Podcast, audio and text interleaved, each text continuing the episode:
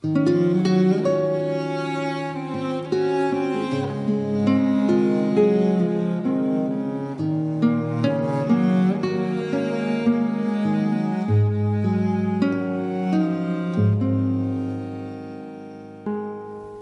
se cumplieron los días de la purificación, según la ley de Moisés, los padres de Jesús lo llevaron a Jerusalén para presentarlo al Señor, de acuerdo con lo escrito en la ley del Señor.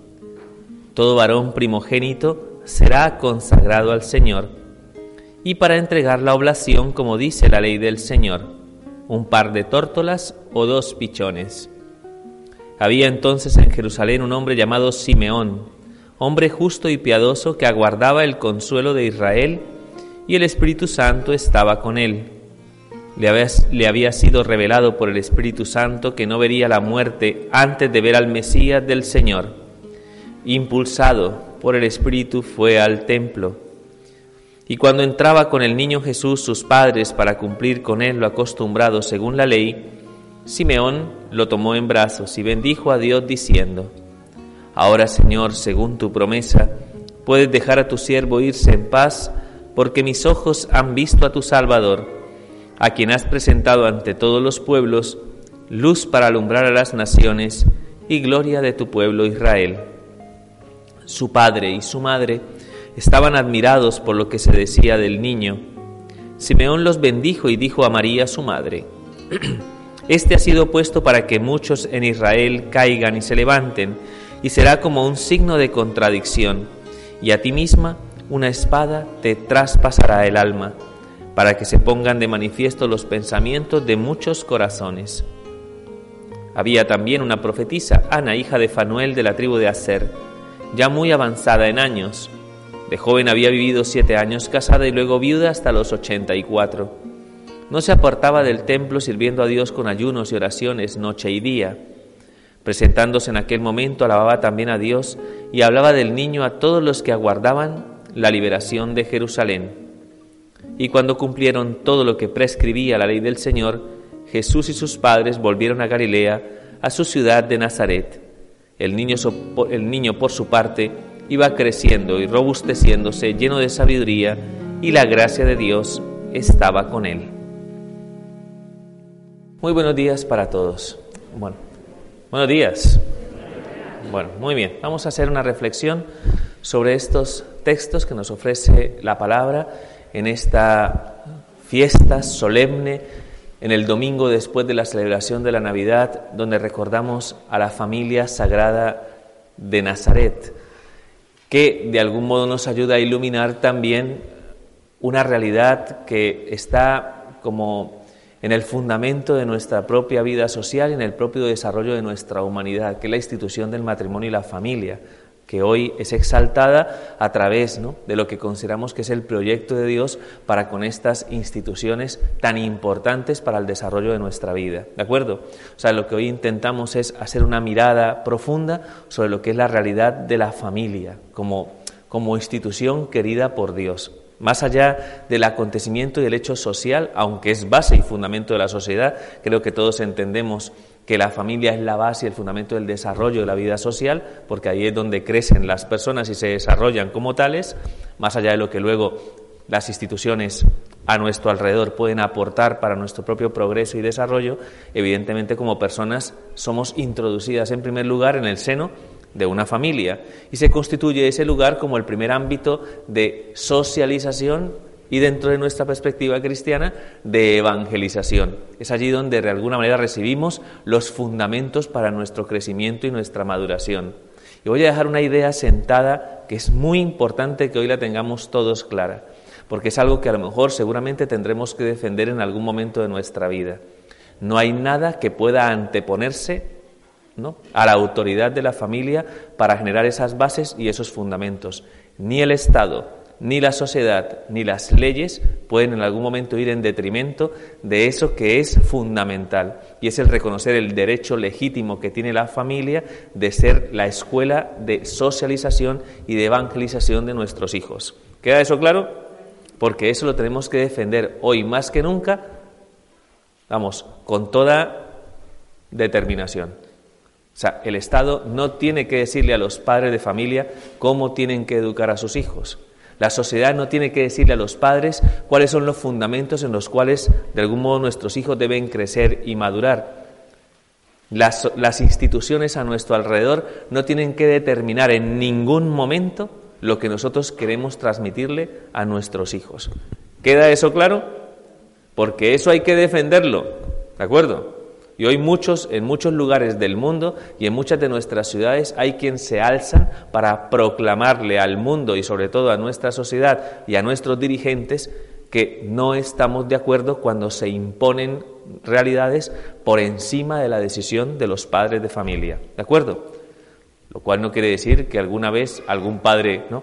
pueda hacerlo mal. ¿De acuerdo? Y que se puedan corregir de algún modo sus actitudes o sus comportamientos, o que en algún momento sea subsidiaria la actitud de estas instituciones, sobre todo para proteger a los más pequeños, a los más débiles, a los más necesitados. Pero en condiciones normales, la familia está por encima de todo eso. Y que quede claro. ¿De acuerdo? Muy bien.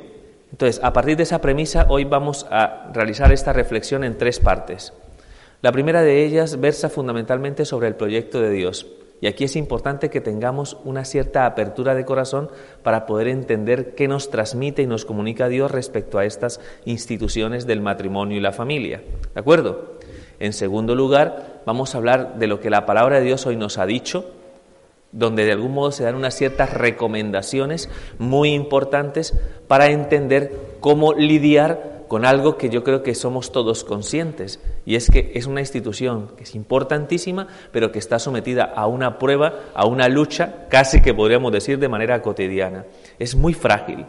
No es tan fácil en algún determinado momento sostener esta cohesión, esta unidad, ahora en estos tiempos más difícil que en ningún otro momento. Por eso hay que tener unas claves para poder reconocer cómo hay unas heridas que están presentes en esta realidad y cómo buscar la forma de remediarlas. Y tercero, mirar a la familia sagrada, a José, María y el niño, y aprender de ella, y para esto me voy a servir fundamentalmente de una catequesis del Pablo VI. En 1964, Pablo VI fue peregrino en Tierra Santa, ¿de acuerdo? O sea, casi que podríamos decir que muy cerca del inicio de su pontificado fue peregrino allí en Tierra Santa y estuvo en Nazaret. Y mientras estuvo en Nazaret dio una homilía que ha pasado a la historia, ¿no? como una homilía, vamos, de una profunda unción que ahora está recogida en la liturgia de las horas, o sea, en la que nosotros rezamos todos los días. Es una homilía sobre las virtudes, porque hoy hemos escuchado en la oración colecta de la misa que debemos imitar las virtudes domésticas y el amor de la Sagrada Familia. ¿Y a qué se refiere esa oración?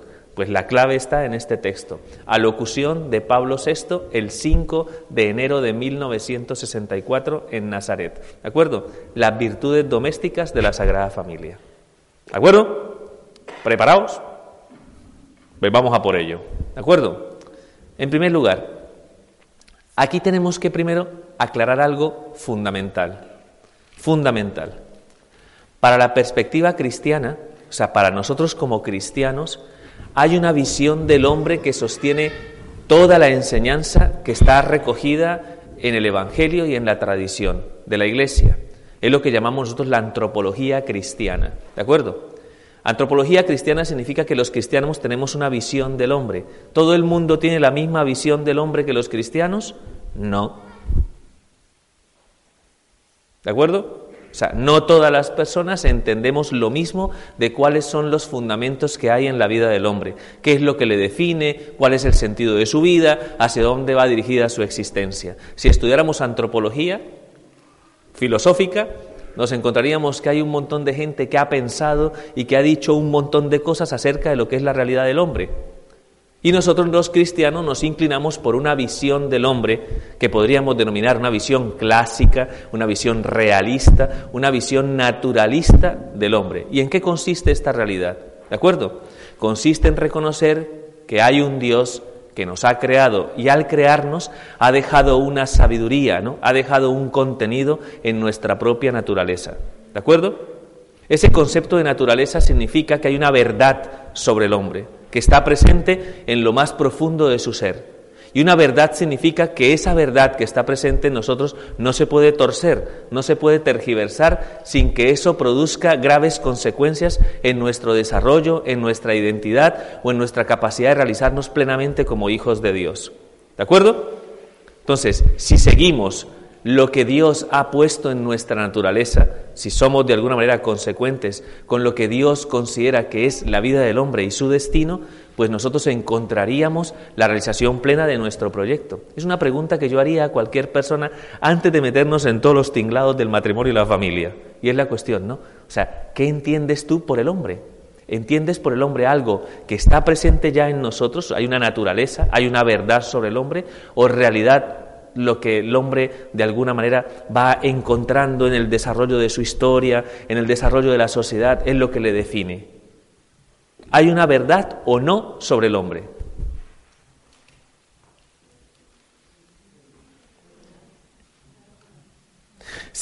Si, alguien se pregunta, oye, si hay una verdad, ¿esa verdad quién la define? Sería una verdad sobre el hombre. Vamos a suponer que reconocemos que sí, que hay algo, hay un sustrato, hay algo que define nuestra naturaleza, algo que de alguna manera hace que el hombre no sea cualquier cosa que quiera ser, ¿ya? sino que esté de alguna manera ordenado a su plena realización. Una, digamos, una, como una especie de, como de teleología, ¿qué sentido técnico quiere decir? Que hay una finalidad presente realmente en nuestro corazón. Entonces, ¿quién define eso? ¿Nosotros? Somos los que definimos ¿Cuál es el sentido de nuestra vida? ¿Lo habéis comprobado vosotros en vuestra propia vida? Si intentamos ser nosotros Dios para nosotros mismos. Si somos cristianos y si somos creyentes, si consideramos que hay un Dios, no cabría la posibilidad de pensar que ese Dios y su infinita sabiduría son los que han dejado una huella profunda en nuestro ser y le han dado contenido a esa naturaleza. ¿Sí o no?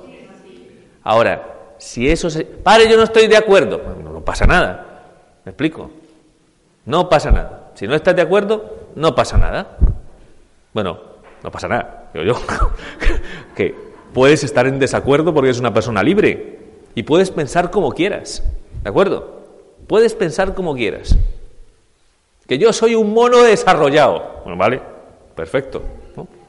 ¿Verdad que una vez un niño llegó a su casa llegó a su casa y le dijo a su mamá, mamá, en el colegio me han dicho que nosotros venimos del mono. ¿Saben qué contestó la mujer? Eso es la familia de tu padre. ¿Me explico?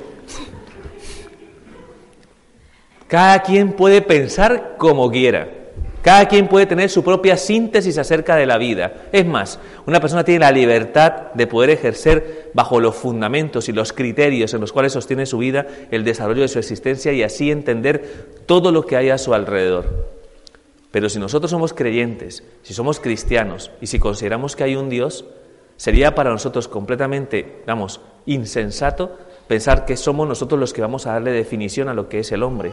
Por eso normalmente en el cristianismo, en la visión antropológica del hombre, en el cristianismo, ¿de acuerdo? Nosotros consideramos que hay una verdad. Y que esa verdad, ¿quién la sostiene? Dios. Por eso Dios sabe quiénes somos, cuál es el sentido de nuestra vida, y lo otro lo que tenemos que aprender es a descubrirlo, lo cual tenemos un compromiso y es desarrollar nuestra propia naturaleza. En el mundo esto no es tan claro, en el mundo muchas veces se plantea que no existe realmente una naturaleza, que no existe ningún fundamento y ninguna verdad, y que cada quien puede construir su propia verdad según lo que le parece. Es más, según el desarrollo de los acontecimientos de nuestra historia o el posicionamiento o el desarrollo de nuestra forma de entender la realidad. ¿Me explico? Y eso para mí es un error bastante grave, porque eso plantea un relativismo. Si no existe una verdad sobre el hombre, Podemos, podemos de alguna manera construirnos de cualquier forma, pensar que podemos hacer las cosas de cualquier forma. Y eso puede llevar a que en algún momento nos encontremos con graves situaciones que producen enorme sufrimiento en nuestro corazón. Así que yo os dejo esa primera inquietud. Si alguien en algún momento está dispuesto a creer en un Dios y a aceptar que ese Dios se revela y que plantea una visión del hombre, creo que lo más sensato sería escucharle y aprender, ¿no? A descubrir lo que Dios nos invita a vivir para ponerlo en práctica y descubrir si en ello realmente está, digamos, el el alcance y el desarrollo de nuestra propia felicidad y de nuestra propia plenitud. Confiando que Dios no quiera engañarnos ni engañarse, confiando que en algún momento Dios sea el patrimonio de nuestra propia felicidad. El que es creyente, esto lo tiene que llevar en su corazón sí o sí. Un creyente no puede ser relativista, imposible, porque el relativismo niega la existencia de Dios por sí misma. ¿Me explico? Así que las cosas no pueden ser, de hecho Aristóteles, que es un siglo VI antes de Cristo, un gran filósofo, llegó a decir lo siguiente, es un principio, y llamamos nuevamente el principio de no contradicción. Una cosa no puede ser y no ser al mismo tiempo y en el mismo lugar. Aquí todos quedan, ¿eh? Y lo que quiere decir es que o hay verdad, o hay verdad, o de alguna manera no se sostiene nada de cuanto existe. Nada sería real. ¿De acuerdo? Si no partimos de aquí, jamás podríamos entender nuestro diálogo con el mundo, con el mundo exterior, ¿no? con las diversas formas de pensar y de proponer las diversas estructuras o circunstancias que surgen de esta realidad o de estas instituciones que llamamos matrimonio y familia. Sería imposible. Por eso, yo, en primer lugar, no voy a entrar en el conflicto de quien piensa distinto como nosotros, quien tiene una visión del hombre distinta a como nosotros la tenemos. No voy a entrar en ese trapo. ¿De acuerdo? Creo que como cristianos hay algo fundamental que debemos considerar, es que si creemos que existe esa verdad y nos ajustamos a ella, tenemos garantizada nuestra realización y nuestra plena felicidad. ¿Cuál sería nuestro mejor argumento? ¿Teológico, filosófico? ¿Cuál sería el mejor argumento del cristianismo? El existencial. ¿Qué quiere decir? que sería el ejemplo de vida el que realmente llevaría a que otras personas consideraran que el camino es este y no otro distinto que se propone dentro del escenario en el que ahora vivimos, donde existen múltiples ideologías y múltiples formas de entender la realidad del hombre, del desarrollo de su vida, de la práctica del amor o del desarrollo ¿no? de estas instituciones que conocemos como matrimonio y familia. ¿De acuerdo? Entonces, ¿me entienden esto que acabo de hacer? O sea, es simplemente un ejercicio de posicionamiento y de respeto y de consideración. No somos quienes para juzgar a quienes piensan distinto de nosotros. ¿De acuerdo? No somos mejores que nadie, aquí ninguno, ¿eh? por pensar de esa manera. Ahora cuando hablemos de la visión de Dios sobre el matrimonio y la familia, nos veremos qué lejos estamos de la realidad. Así que nos compromete igual, de igual forma, ¿no? No somos perfectos en eso y no somos de alguna manera mejores que nadie, pero sí tenemos una responsabilidad frente al mundo y es otorgar, digamos, una visión clara, real, consistente, natural de lo que es esa realidad del matrimonio y la familia. ¿Ok? ¿Cuál es el proyecto de Dios? En el libro del Génesis se nos plantea fundamentalmente que cuando Dios crea al varón y a la mujer, o sea, cuando se da esta modalización personal del varón y la mujer, es para que entre el varón y la mujer, ¿no? por la propia consistencia natural, se dé un ejercicio de complementariedad. ¿Me explico? ¿Qué quiere decir? No? Que a través de esa complementariedad se descubra primero el sentido de la vida como una llamada al amor. ¿Y cómo se concreta el amor? A través de la entrega. Esa entrega tiene una perspectiva, vamos a decirlo así, física claramente definida por nuestra modalización sexual, de tal forma que eso permite una complementariedad y luego se da a un nivel mucho más profundo y mucho más personal a través ¿no? de, la, digamos, de la interacción o la capacidad de hacernos una sola carne, ¿no? un misterio de comunión y de vida, que es lo que plantea la práctica del amor. Entonces el amor se entiende aquí como el ejercicio de la complementariedad y de la entrega de dos personas que no se entienden en sí mismas no se entienden si no es en relación a la otra. ¿De acuerdo? Y que de alguna manera no están incompletas hasta que no conforman esa comunión. Una comunión que por su propia naturaleza, como es el misterio de la comunión de Dios, es fecunda, ¿no? Y se abre, ¿no? al misterio de la fecundidad. Entonces, ¿cómo llamamos a esa relación interpersonal a través de la cual se da esa comunión, ¿no? natural entre el varón y la mujer? Pues a eso lo llamamos matrimonio. Y lo que de alguna manera engendra fecundidad y por tanto vienen los hijos a este mundo, a eso lo llamamos familia. Está en la palabra de Dios ligada al proyecto originario de Dios. ¿Eso qué quiere decir? Que Dios no nos mandó al mundo. ¡Bueno! Tira vaya, ¿no? Me explico. Tira vaya. Monos, desarrollaos. Bueno, muy bien. Y después de que se desarrollaron los monitos, bueno, poneos de acuerdo a ver cómo queréis vivir.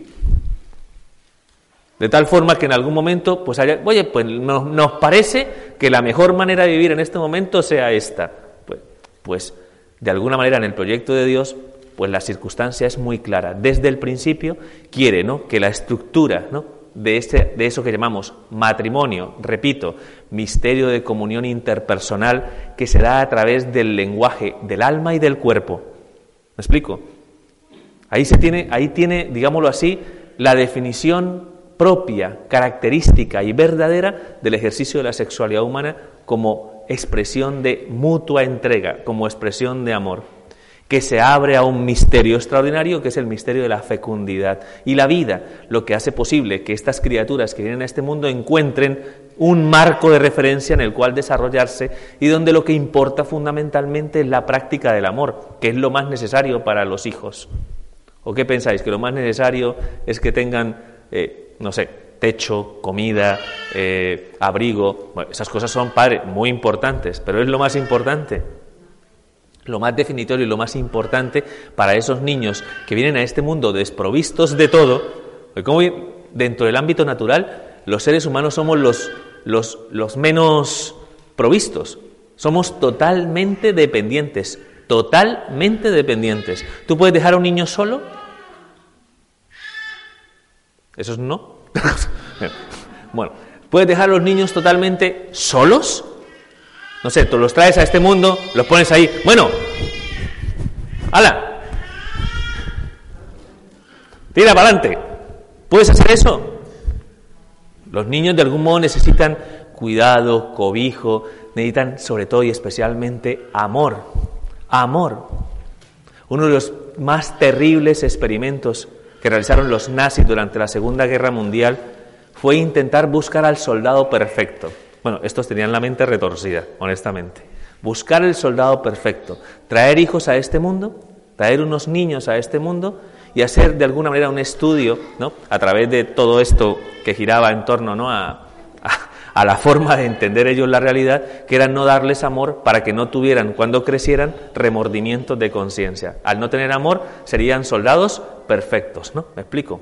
Todos los niños murieron, todos, porque no recibieron amor. Más allá del hecho de que en algún momento recibieran comida, porque la recibían, no recibieron amor y se murieron, todos. ¿De acuerdo? Lo más necesario y lo más fundamental para el crecimiento y la maduración de los hijos es el marco de referencia en el que crecen. Por eso Dios ha dejado ese marco de referencia establecido. La familia es un ámbito necesario, no es un ámbito, digámoslo así, como eh, circunstancial, no. Porque de cuando somos más pequeños es cuando tenemos más capacidad aprensiva. Hay padres de familia que dicen, los niños no se enteran. Se enteran de todo. ¿Desde cuándo? Desde el vientre de su madre, para que lo sepáis. Lo cual significa que se empapan absolutamente de todo cuando son más pequeños.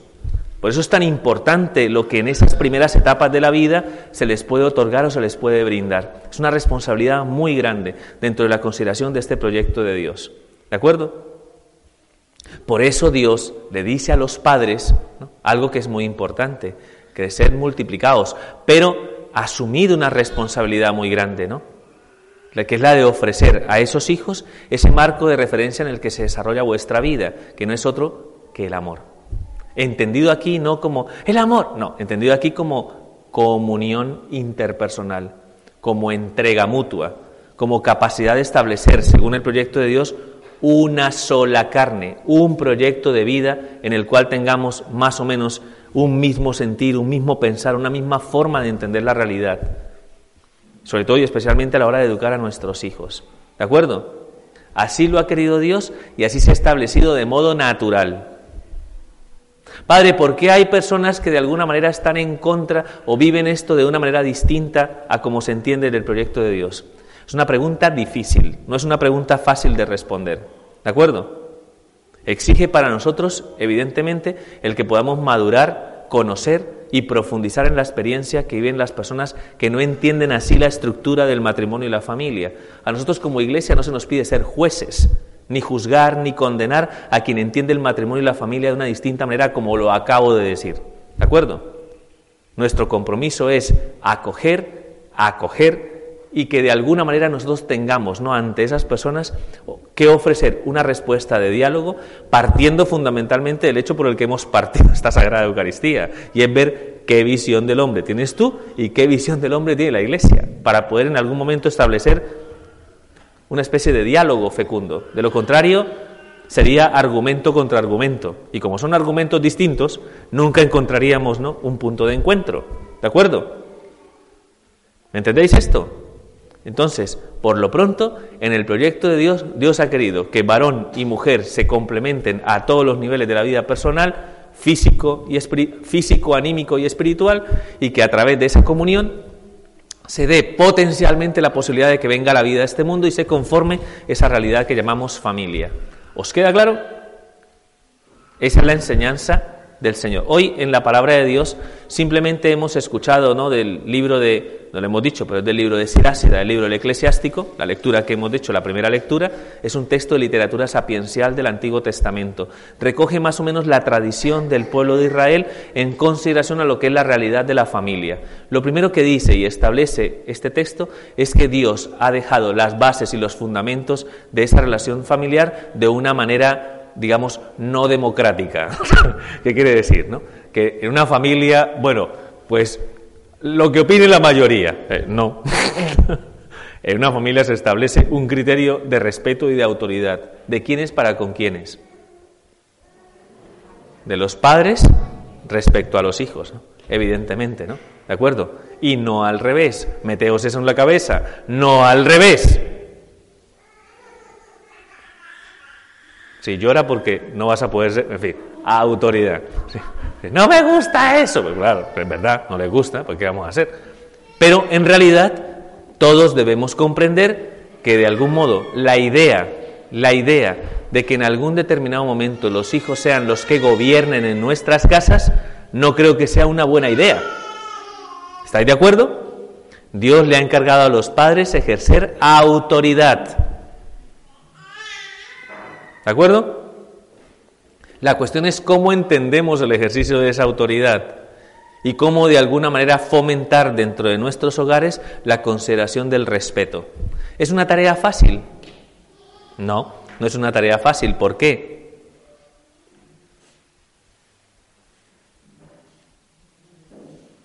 Porque tenemos una naturaleza tan dócil, Padre, sea, cuando vienen los hijos a este hace mucho, hace algún tiempo, mira, os voy a contar una realidad, ¿no? De, una familia no cercana. No, está aquí para que nadie. ¿Seré yo? No, no. A familia. Es más, fuera de, los, fuera de los límites de España, incluso, ¿no? Para que nadie se sienta identificado. ¿De acuerdo? Nadie. Pero, o sea, me hicieron una llamada, ¿no? Acerca de, padre, no podemos más. No era un bebé, bebé pequeñín, pequeñajo. Y, vamos, no eran capaces de sortear esa realidad porque el niño lloraba por todo. Entonces ya no podían dormir, no en fin, ¿no? Entonces, oye, mm, ¿será que cada vez que el niño llora, vosotros en algún momento salís corriendo y atendéis y, os ponéis... ¿no? ¿No será que el niño está ya gobernando sin tener ni siquiera un pequeñajín así de chiquitín? ¿Os está gobernando en la casa?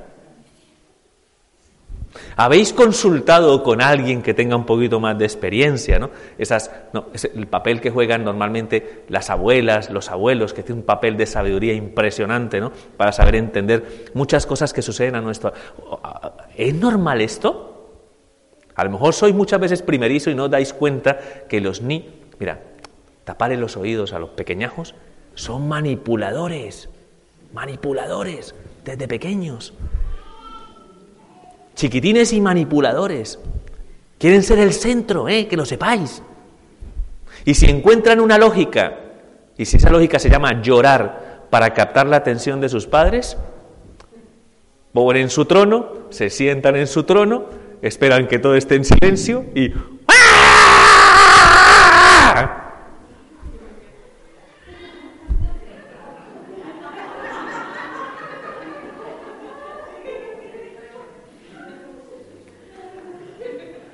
No son los niños los que tienen que gobernar, Los padres tienen que ejercer una autoridad, una autoridad que se manifiesta evidentemente en el servicio y en la dadivosidad. Somos conscientes que hoy en día la conciencia de la autoridad no puede ser una conciencia, digamos, autoritarista.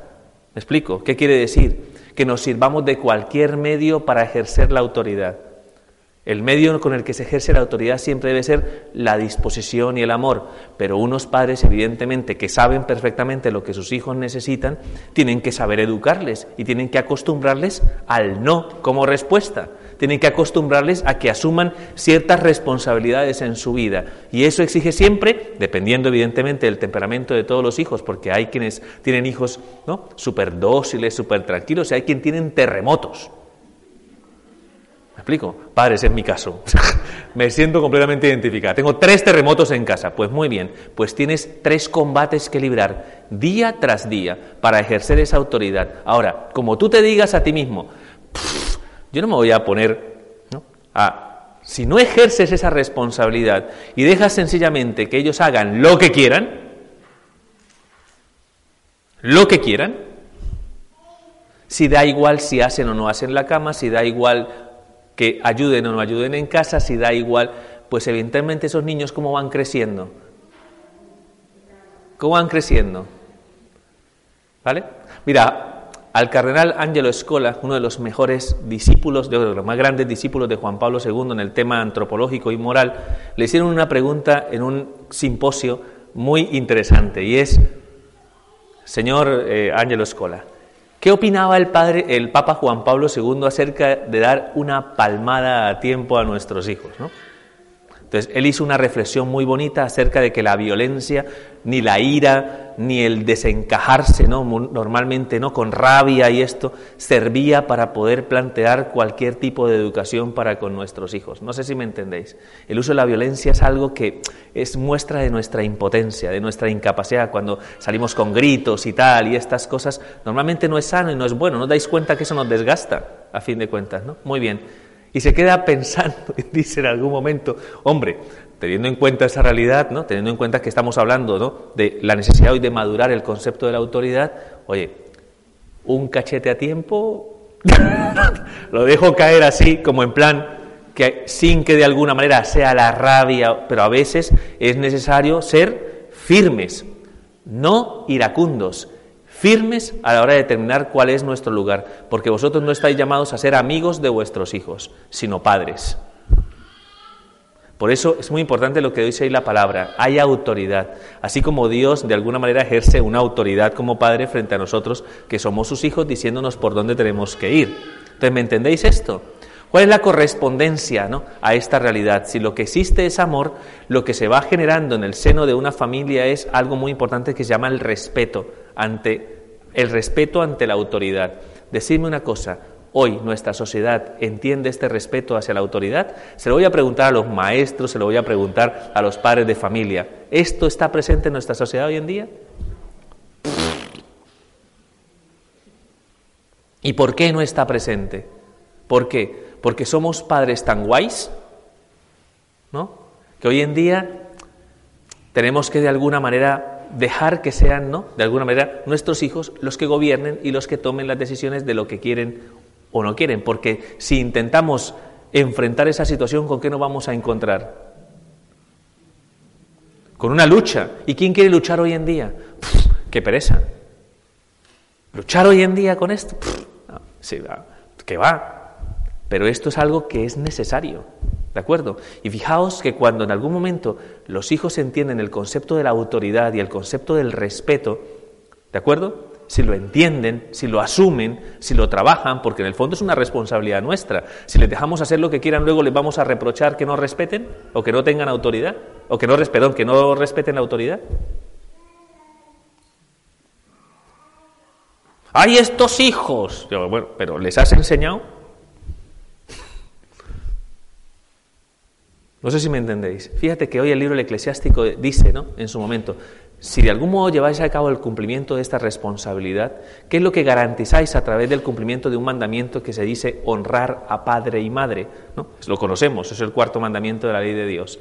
¿Qué significa esto? Significa en algún determinado momento que al ser conscientes del ejercicio de esa autoridad al servicio del bien, de esa autoridad que se encarna en el amor y en la dadivosidad y en la entrega, los hijos inmediatamente, de alguna manera, responden ante eso a través del respeto. No sé si me entendéis.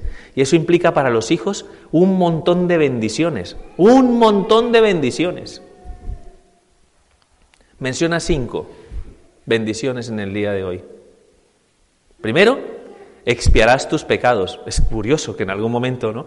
en la literatura sapiencial del Antiguo Testamento, se entienda que el respeto de los hijos hacia los padres engendra, por su propia naturaleza, digamos, la expiación de nuestros pecados. Y alguien se puede preguntar por qué. ¿Por qué el respetar a los padres trae consigo que expiemos nuestros pecados? Porque en el fondo un respeto hacia el Padre es manifestación de qué tipo de virtud? De humildad, ¿me explico? De condescendencia. Y cuando hay humildad, de algún modo, evidentemente se va sanando lo profundo de nuestro corazón. ¿Me explico? Por eso unos hijos que son dóciles y obedientes, de alguna manera se van a equivocar, sí, pero se van a equivocar menos. Vamos a decirlo así, ¿no?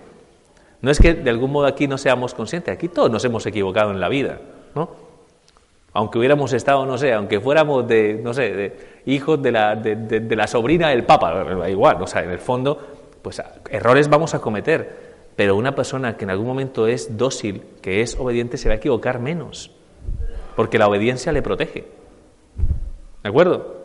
Entonces, expiar los pecados. Acumularás un tesoro en tu corazón, porque evidentemente es una escuela profunda, el respeto es una escuela profunda de amor.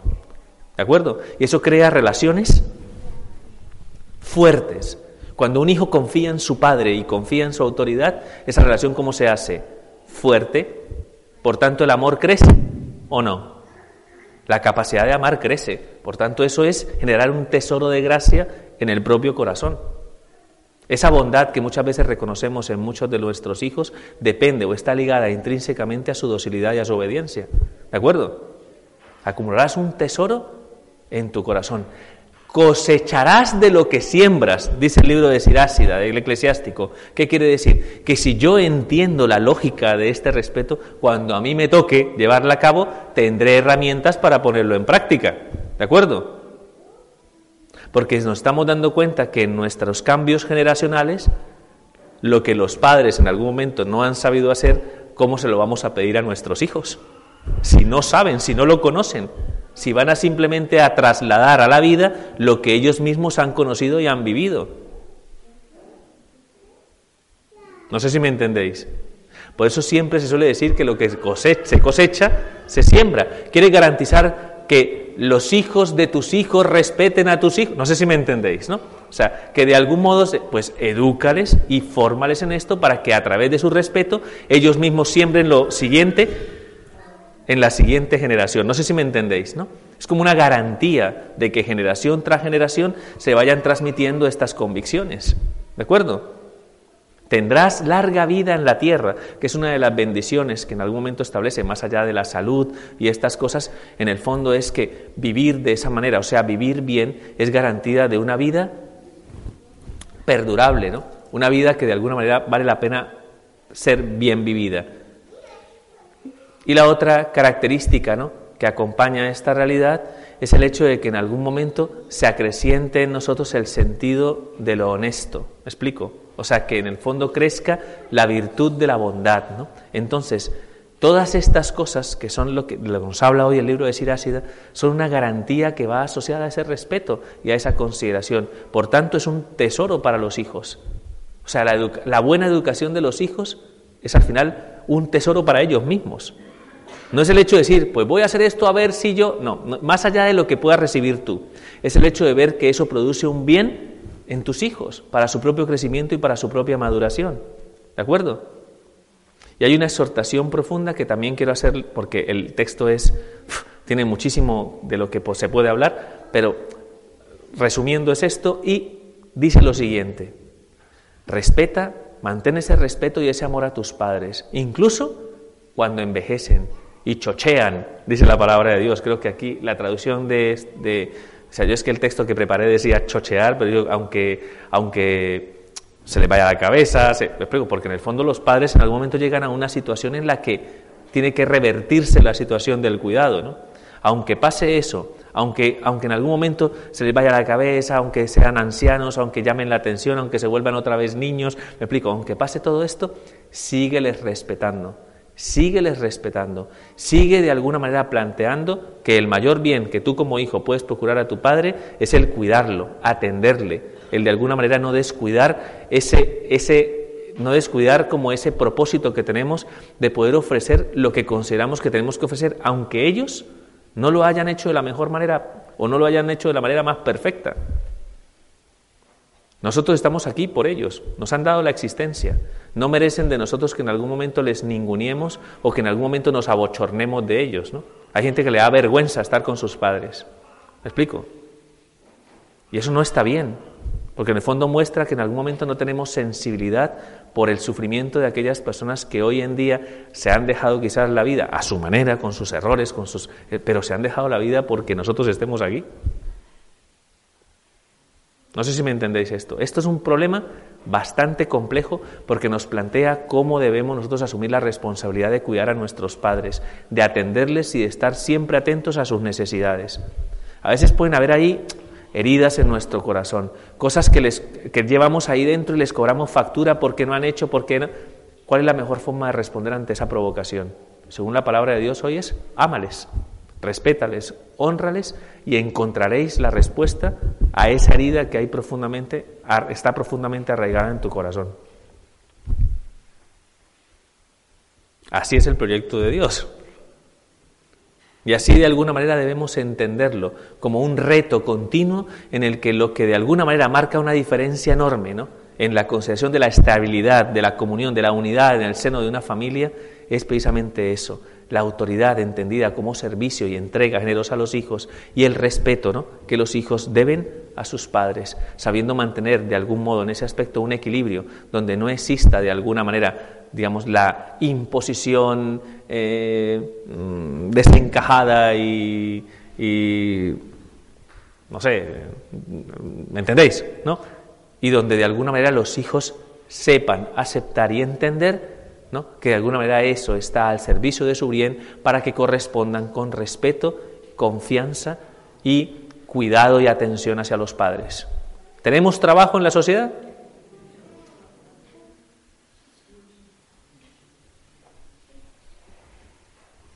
Hay un trabajo arduo. ¿Por qué? Porque nos hemos descuidado en este campo. Y si de algún modo damos una mirada hacia la sociedad, luego no podemos preguntarnos, como decimos normalmente, es que la juventud, la juventud de nuestro tiempo, madre mía, la juventud, madre mía. Y míralos en los botellones, y míralos, bueno, y, la pregunta que yo me, ¿y dónde están los padres?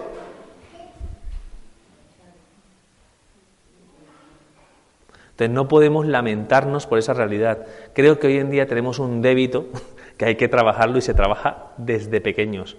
Creo que lo que necesitamos es como que reconectarnos, ¿no? O sea, digamos como volver nuevamente, ¿no? Como a coger, a, coger la señal de Dios, ¿no? Para que, para que en algún momento podamos entender de qué manera tenemos que hacer el cumplimiento de esta tarea. Porque si no, si seguimos bajo la bajo la consideración de lo que la sociedad en sí misma está planteando a este nivel, al final, ¿no? dentro de una especie de ejercicio de libertinaje y de consideración de que el hombre no puede tener límites, que el hombre puede tener lo que quiera, que no se le puede de alguna manera exigir nada a nuestros hijos, etcétera, etcétera, al final esa circunstancia nos va a llevar a que haya una sociedad autárquica, una sociedad en la que cada quien de alguna manera se gobierna a sí mismo y en la que en algún determinado momento al final será la imposición. ¿Me explico? La disposición tiránica la que al fin termine siendo, digamos así, la más consolidante dentro del planteamiento de los ideales o de las convicciones en las que queremos que crezca nuestra sociedad y sobre todo la institución del matrimonio y la familia, que es creo quienes se experimentan mucho más herido en este combate y en esta lucha, ¿no? ¿De acuerdo?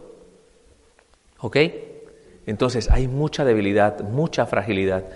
Esa fragilidad y esa debilidad que ya está presente en nosotros, porque nosotros somos testigos de eso, porque las heridas pululan en nuestras relaciones humanas, ¿me explico? Están presentes ya, en algún momento plantean, creo yo, que es para mí por lo que está la segunda lectura hoy que hemos hecho de la carta de San Pablo a los cristianos de Colosas, a los colosenses, y hay unas recomendaciones. Es un poco lo que yo tendría que plantear queréis, vamos, vamos a replantearnos un poco cómo estamos viviendo nuestras relaciones a nivel de amor y de responsabilidad en el ejercicio de esta autoridad, ¿de acuerdo? Y en el, o en el ejercicio de este respeto. Entonces, ¿qué podemos hacer frente a eso? Entonces, hoy San Pablo nos da unas recomendaciones, ¿de acuerdo?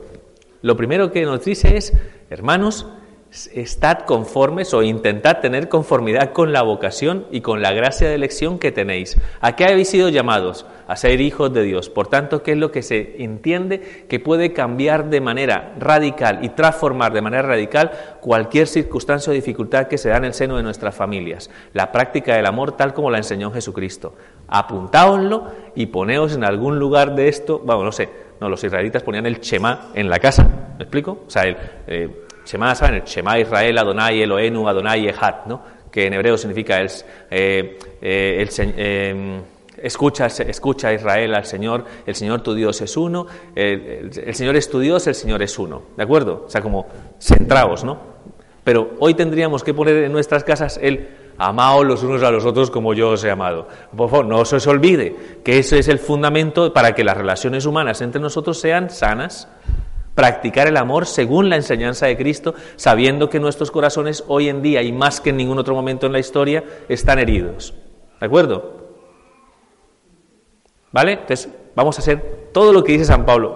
Dice unas cosas muy interesantes, ¿no? Lo primero dice, bueno, ¿cómo debe ser vuestro comportamiento de los unos con los otros? Pues mira, tenéis que aprender a revestiros, revestiros es asumir la misericordia entrañable. Misericordia entrañable significa tener entrañas de misericordia los unos para con los otros, sabiendo que somos débiles y frágiles, en algún momento tenemos que aprender a ser misericordiosos. ¿Qué quiere decir ser misericordioso?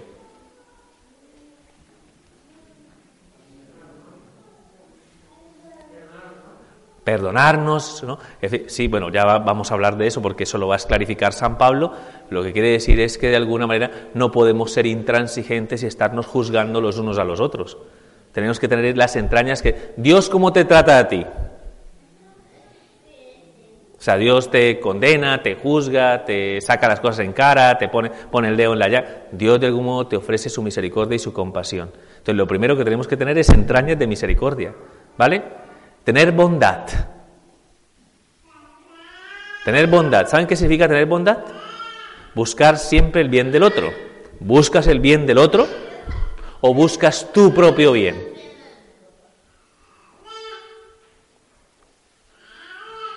¿Eso qué es? ¿Que tu propio bien? Que, en fin, bueno. ¿Buscas tu propio bien o buscas el... O sea, cuando tú, imagínate que tú, bueno, hoy, ¿qué voy a hacer? Voy a hacer el bien del... o buscas de manera egoísta tu propio bien sin pensar en las personas que existen a tu alrededor. Dulzura, dice la palabra de Dios, afabilidad, lo cual implica para nosotros un trato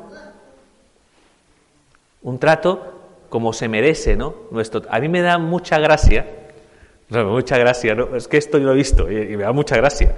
Mira, tengo una imagen en la cabeza, ¿no? De una, persona que estaba con, su familia, ¿no? Y vino un perrito, ¿no? ¿Me aplico? ¡Ay, un perrito! ¡Un perrito! ¡Un perrito!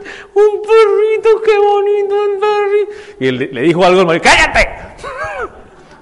O sea, digo yo, pues trata mejor al perro.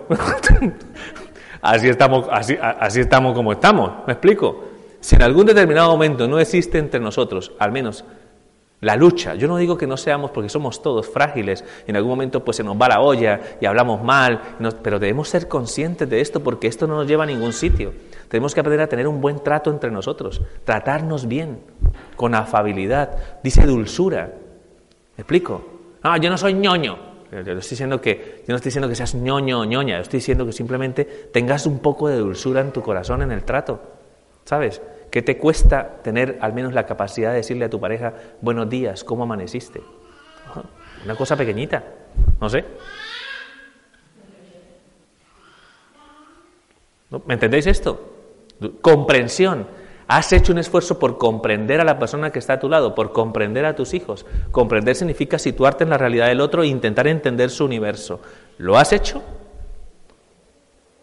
¿O sigues pensando lo contrario, ¿no? que solamente tu forma de ver la realidad es la única que hay y todo el mundo se tiene que ajustar a tu forma?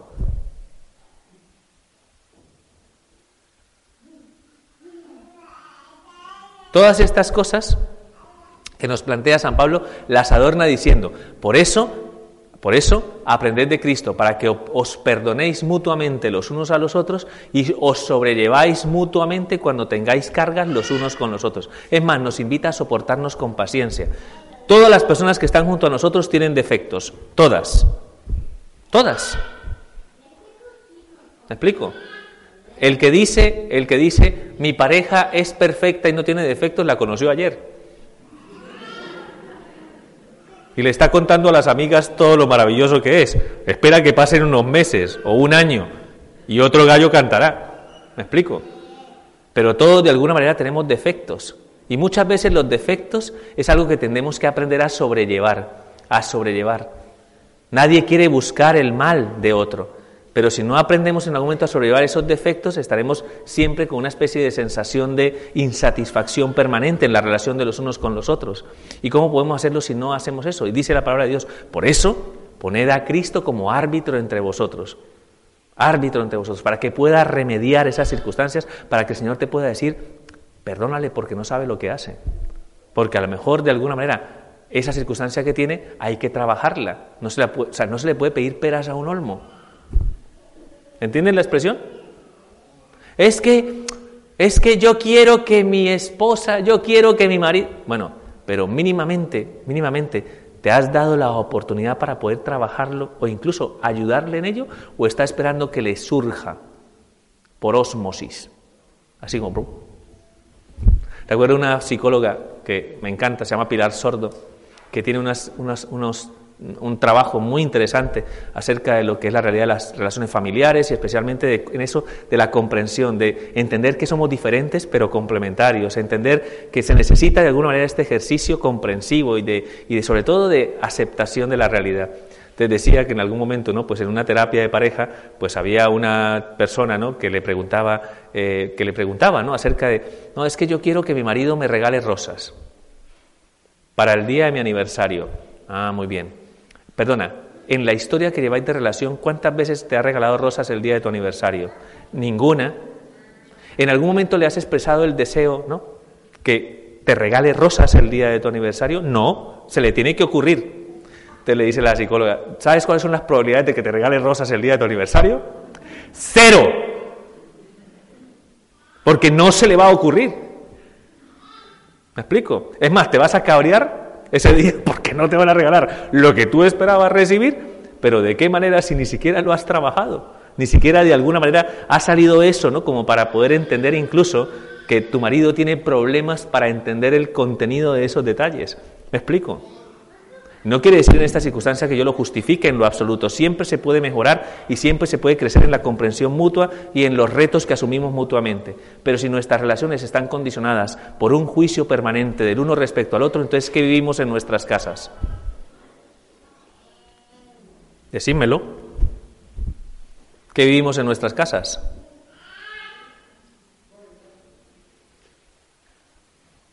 Verdaderas luchas como una película de Julia Roberts, dormiríamos con el enemigo. ¿Me explico? Durmiendo con el enemigo. ¿Ya?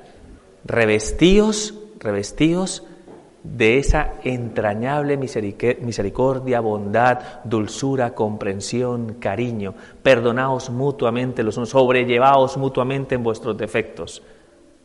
Que la paz de Cristo actúe de árbitro en vuestro corazón y sobre todo el amor que es el amor que es el sello, el sello de la unidad consumada. Es la apuesta y la determinación que tendrías que hacer todos los días para que nuestras relaciones sean fuertes. Decídete a amar. Ya está. Pues yo estoy decidida a cambiarle. Decídete a amarle. ¿De acuerdo? Decídete a perdonarle. Decídele a soportarle con paciencia sus defectos. ¿Me explico? Decídete en algún determinado momento a ser consciente de cuánto, cuánto podemos hacer, de cuánto bien podemos derramar, de cuánta paz podríamos cosechar en nuestras relaciones familiares si en algún momento existiese esa práctica, la práctica del amor. Nos da unas recomendaciones al final, la carta de los cristianos de Colosas. Es una, recomendación que a veces hay que tener en cuenta que tiene una dimensión más teológica. ¿no? Yo sé que algunos la escucharon porque se hizo la lectura y decía, ¿no? Pues eso, ¿no? Mujeres, decía San Pablo, mujeres, sed sumisas a vuestros maridos. San Pablo, misógino, de sociedad patriarcal. De, un momento, antes de que os carguéis a San Pablo, ¿me explico? Antes de que os carguéis a San Pablo hay que escuchar todo lo que dice San Pablo, ¿de acuerdo?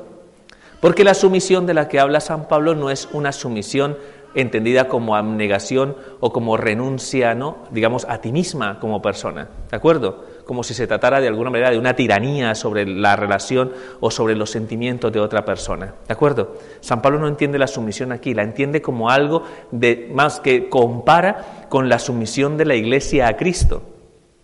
Porque de hecho la iglesia se somete a Cristo. ¿Y por qué se somete la iglesia a Cristo?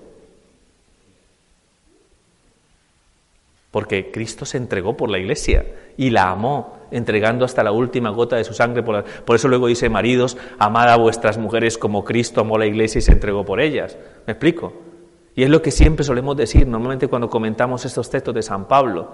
Si de algún modo, si al final lo que tenemos que es amarnos los unos a los otros con amor cristiano y entendiendo esta lógica de lo que es la realidad del amor esponsal de Cristo por su iglesia, los maridos aman a sus esposas como Cristo ama a su iglesia, ¿no? ¿Cuál creen que sería la respuesta ¿no? de una mujer ante el amor desbordante y abnegado y entregado de sus maridos?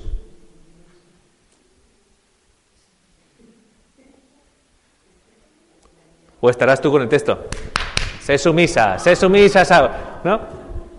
Entonces tú muéstrale una cruz y pues así se entregó Cristo por la iglesia. Así que espabila, me explico. De eso se trata. También dice hoy San Pablo, también dice San Pablo, también dijo, hijos, hijos, sed obedientes y sumisos a vuestros padres, que es algo que muchas veces hay que insistir. A los chicos les cuesta muchísimo entender el valor de esta docilidad y de esta obediencia. Hay que insistirla. Solo que dice que los padres no deben exasperar a los hijos, lo cual significa que de algún modo no tienen que comportarse, digamos, como... Eh, yo siempre digo que en algún momento, no sé por qué, en el interior del corazón de un crío, de un niño, de un adolescente, de un joven, parece que hacer cabrear a sus padres es ganar. Me explico, como, pues sí, me, lo llevo todo a mi campo, ¿no? Al campo del conflicto y el combate. Y nosotros entramos en ese juego, vamos, de una manera, vamos, rápida. No hay que entrar en esa circunstancia, no hay que entrar en una realidad, ¿no? De, de, entonces sacar toda la rabia, toda la ira, todas las malas, porque en el fondo eso se convierte en una especie de disfuncionabilidad, ¿no? Entre la relación de los padres y los hijos. Creo que tiene que haber algo mucho más profundo, mucho más profundo. Creo que los hijos tienen que entender eso y aprender a ser abnegados y a abrir su corazón a esta lógica de la obediencia y los padres tienen que ser conscientes que tienen que asumir esa responsabilidad, una responsabilidad que es exigente. Nadie, que nadie diga, educar a los hijos es fácil. No, ¿venían con manual de instrucciones? No le preguntaron a la partera, oye, ¿no viene por ahí un manual?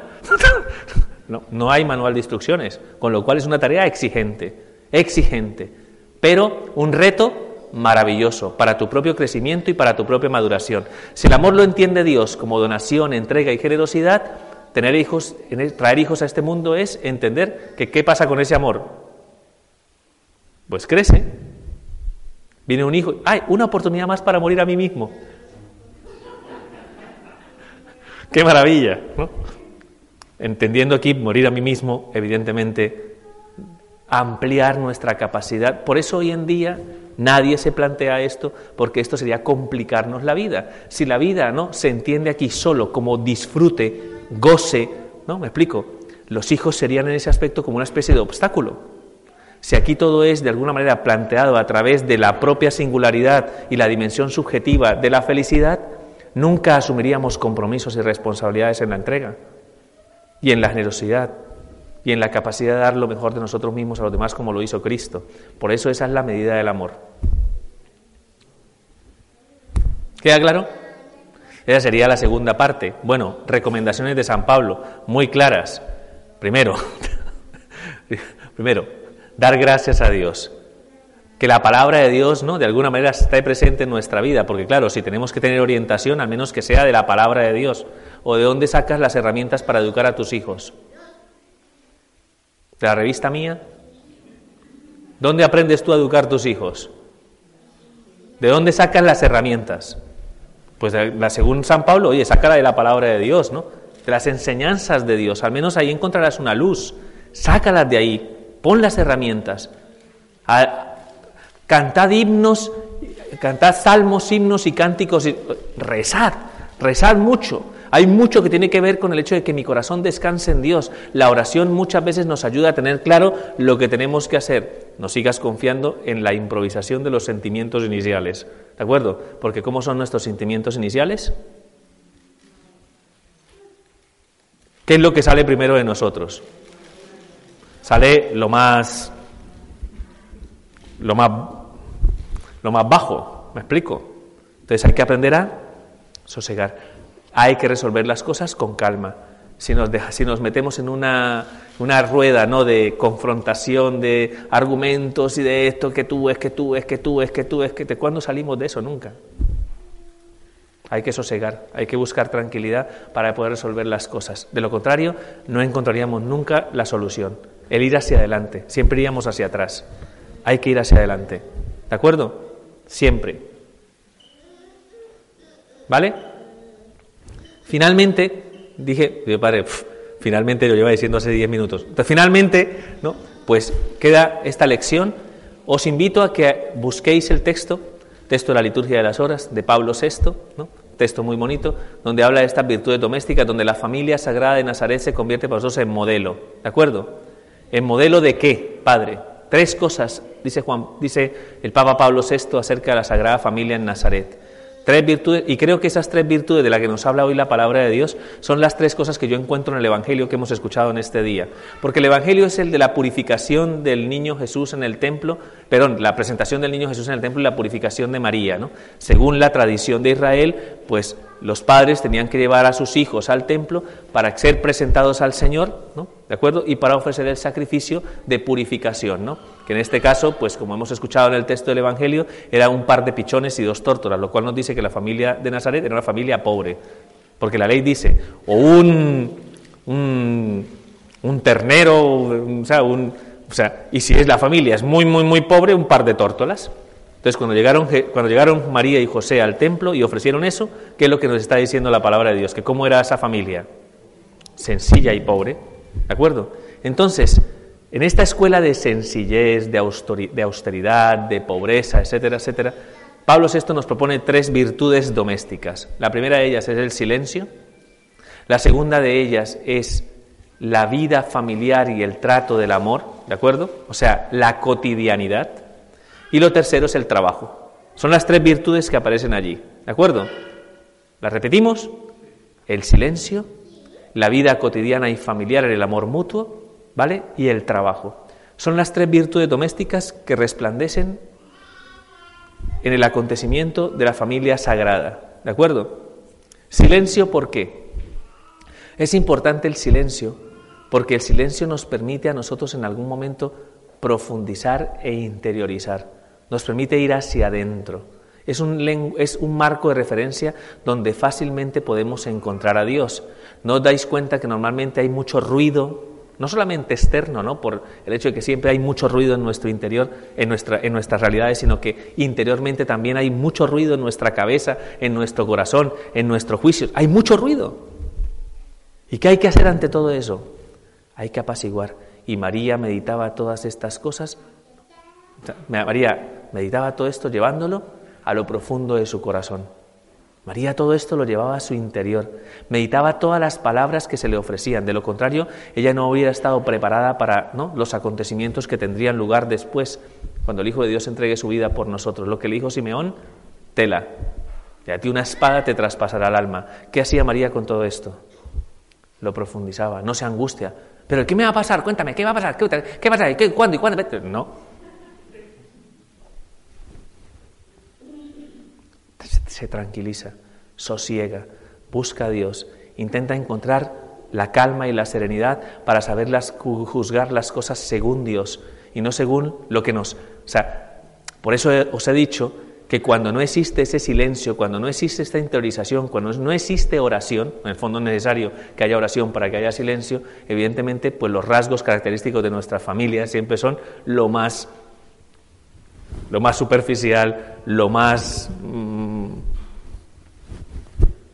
no sé cómo llamarlo, lo más visceral, entonces viviríamos siempre en una superficialidad. La superficialidad no ayuda al crecimiento y a la maduración de la familia. Necesitamos crecer en la... Por eso es importante lo que dijo también en su momento, ¿no? Así fue Pío XII, ¿no? que dijo que la familia que reza unida permanece unida. O sea, hay que de alguna manera fomentar que haya vida espiritual. Eso no es del, medievo, eso no es del, no es del medievo. ¿eh? Es necesario que haya vida espiritual, que haya interiorización, que haya oración en nuestras familias. ¿De acuerdo? Y yo sé que a veces es duro, ¿no? Tener que, vengo del trabajar todos los días y tal, y, cariño, vamos a rezar el rosario. pues, oye, a lo mejor eso, que en un principio puede ser complicado, tal, le da una garantía de cierta estabilidad y de comunión a tu vida familiar. Ponlo en práctica. Es lo que nos enseña la familia sagrada de Nazaret. Fíjate que el niño Jesús, si hay, una, si hay algo, por ejemplo, ¿no? los padres ¿no? dicen, fueron a presentar al niño para consagrarlo a Dios y para purificarse la madre. Os voy a hacer una pregunta. ¿Necesitaba ser presentado el niño Jesús en el templo para ser consagrado a Dios? No. ¿Por qué no era necesario? Porque si ya era Dios, Padre, entonces ¿cómo vas a...? Si José y María hubieran hecho una reflexión teológica, hubieran dicho, ¿para qué lo llevamos al templo? No tiene sentido. ¿Te vas a purificar tú que has tenido un parto inmaculado? Pero José y María, ¿qué hacen? Van al templo y cumplen con la ley. Por tanto, ¿qué tipo de personas son? Son personas piadosas, son personas temerosas del Señor en el buen sentido de la palabra, quieren hacer la voluntad de Dios y así se lo transmiten a su hijo. ¿Me explico? La escuela de Nazaret es una escuela de docilidad. María fue dócil, José fue dócil. Entonces, ¿qué quería? ¿Que el niño saliera rana? Pues el niño cómo sale, pues evidentemente, pues en ese entorno y en esa, y en esa manifestación ¿no? de docilidad a la gracia, pues lo que nos va a mostrar el Hijo de Dios. Eso no es posible si no es por la formación de su familia. No el niño Jesús no le dice a sus padres, yo ya sé lo que tengo que hacer, vosotros tranquilos, relajaos. ¿Me explico? No, hay un trabajo, hay una tarea. El niño de Dios tiene que aprender tiene que aprender la piedad de su pueblo, tiene que aprender a ir al templo, tiene que aprender a rezar, tiene que, todo eso lo tiene que aprender para que paulatinamente, mientras vaya creciendo en sabiduría y en gracia, vaya entendiendo el cumplimiento de la misión que Dios pone en su corazón, para que se descubra ¿no? realmente su identidad ¿no? como Mesías, Rey y Salvador. La Sagrada Familia es necesaria para llevar a cabo el cumplimiento de esta tarea. vamos, sin María y José, Jesús no llega a donde llegó, os lo puedo decir con mi corazón. Eh, María y José no son personajes anecdóticos, ¿no? ¿Me explico? No sé si me entienden, ¿no? Pues mira, qué bonito el tronquito, ¿no? Y qué bonita María, no. ¿Me explico? Perdón.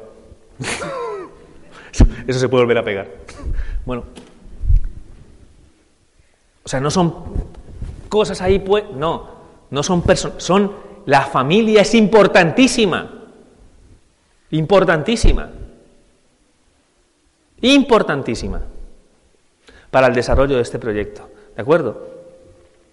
Por eso, las virtudes domésticas que entrañan el hecho de mantener en nuestra cotidianidad todas estas cosas que hemos profundizado del texto de San Pablo son tan importantes para que haya una matriz, para que haya un caldo de cultivo de virtudes ¿De acuerdo?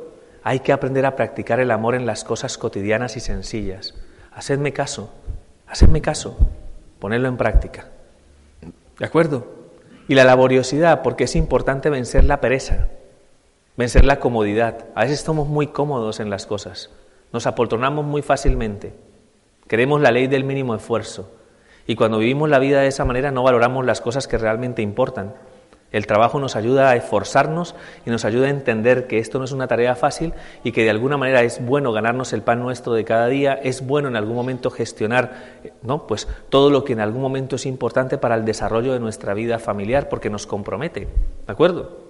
Hace que nuestra vida no sea una vida eh, una vida loca, sino que sea una vida con una dirección, con una finalidad, con un compromiso porque eso nos ayuda a que cuando hay momentos difíciles, ¿qué vamos a hacer? Vamos a echarle ganas y vamos a sacar adelante todo lo que en algún momento se puede, puede generar resistencia y dificultad en nuestro corazón. ¿De acuerdo? Pues yo no los quiero aburrir más. Creo que ya hemos hablado más o menos ¿no? de un montón de cosas. Podría hablar tres horas más, pero no voy a hablar más. Y simplemente le voy a pedir al Señor una gracia especial. Hoy pidamos especialmente por la institución del matrimonio y la familia y por los valores, las convicciones que están presentes en esa visión ¿no? que nosotros tenemos desde la consideración del proyecto de Dios de lo que es el papel protagónico que juega la familia. Tenemos una labor de restauración. ¿Me explico? Nuestra sociedad ya de alguna manera va capa caída. ¿Me explico? Ya es inevitable, es lo que hay. Ahora, no vamos a poner a lamentarnos, ¿no? Me explico, decir, ¡ay, cómo está la sociedad! No, o sea, la cuestión es decir, oye, vamos a hacer algo por esto. ¿Y qué vamos a hacer? Pues vamos a comprometernos y vamos a amarnos, porque nuestro amor cambia el mundo. Eso lo tenía Juan Pablo II en su mente. Si queremos de alguna manera transformar nuestra sociedad, si queremos hacer una nueva civilización del amor, todo empieza ¿dónde? Vamos al África. Antes de irte al África, ¿no? ¿Por qué no primero vas a tu África, que es tu casa, ¿no? Y empiezas a trabajar en tu casa y practica el amor. Y así seguramente, ¿no? Si lo hacemos de esa manera, nuestra familia va a ser fuerte y si la familia es fuerte, ¿qué le va a pasar a la sociedad? Estas son las futuras generaciones. Aquí está el esplendor de nuestra sociedad el futuro.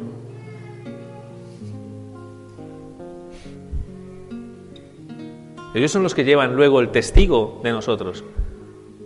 ¿Y qué es lo que queremos, qué es lo que tenemos que procurar? Ayudarles. ¿Será exigente con estos?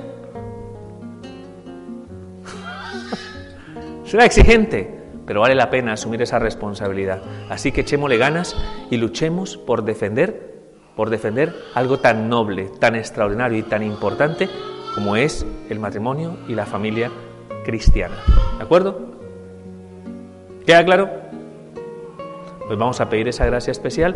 Continuamos la celebración de la Eucaristía y pido que tengáis en cuenta la recomendación de estas virtudes domésticas. Cuidad la oración y el silencio en vuestros hogares. Cuidad la vida de amor y de entrega mutua en las pequeñas cosas de la vida cotidiana.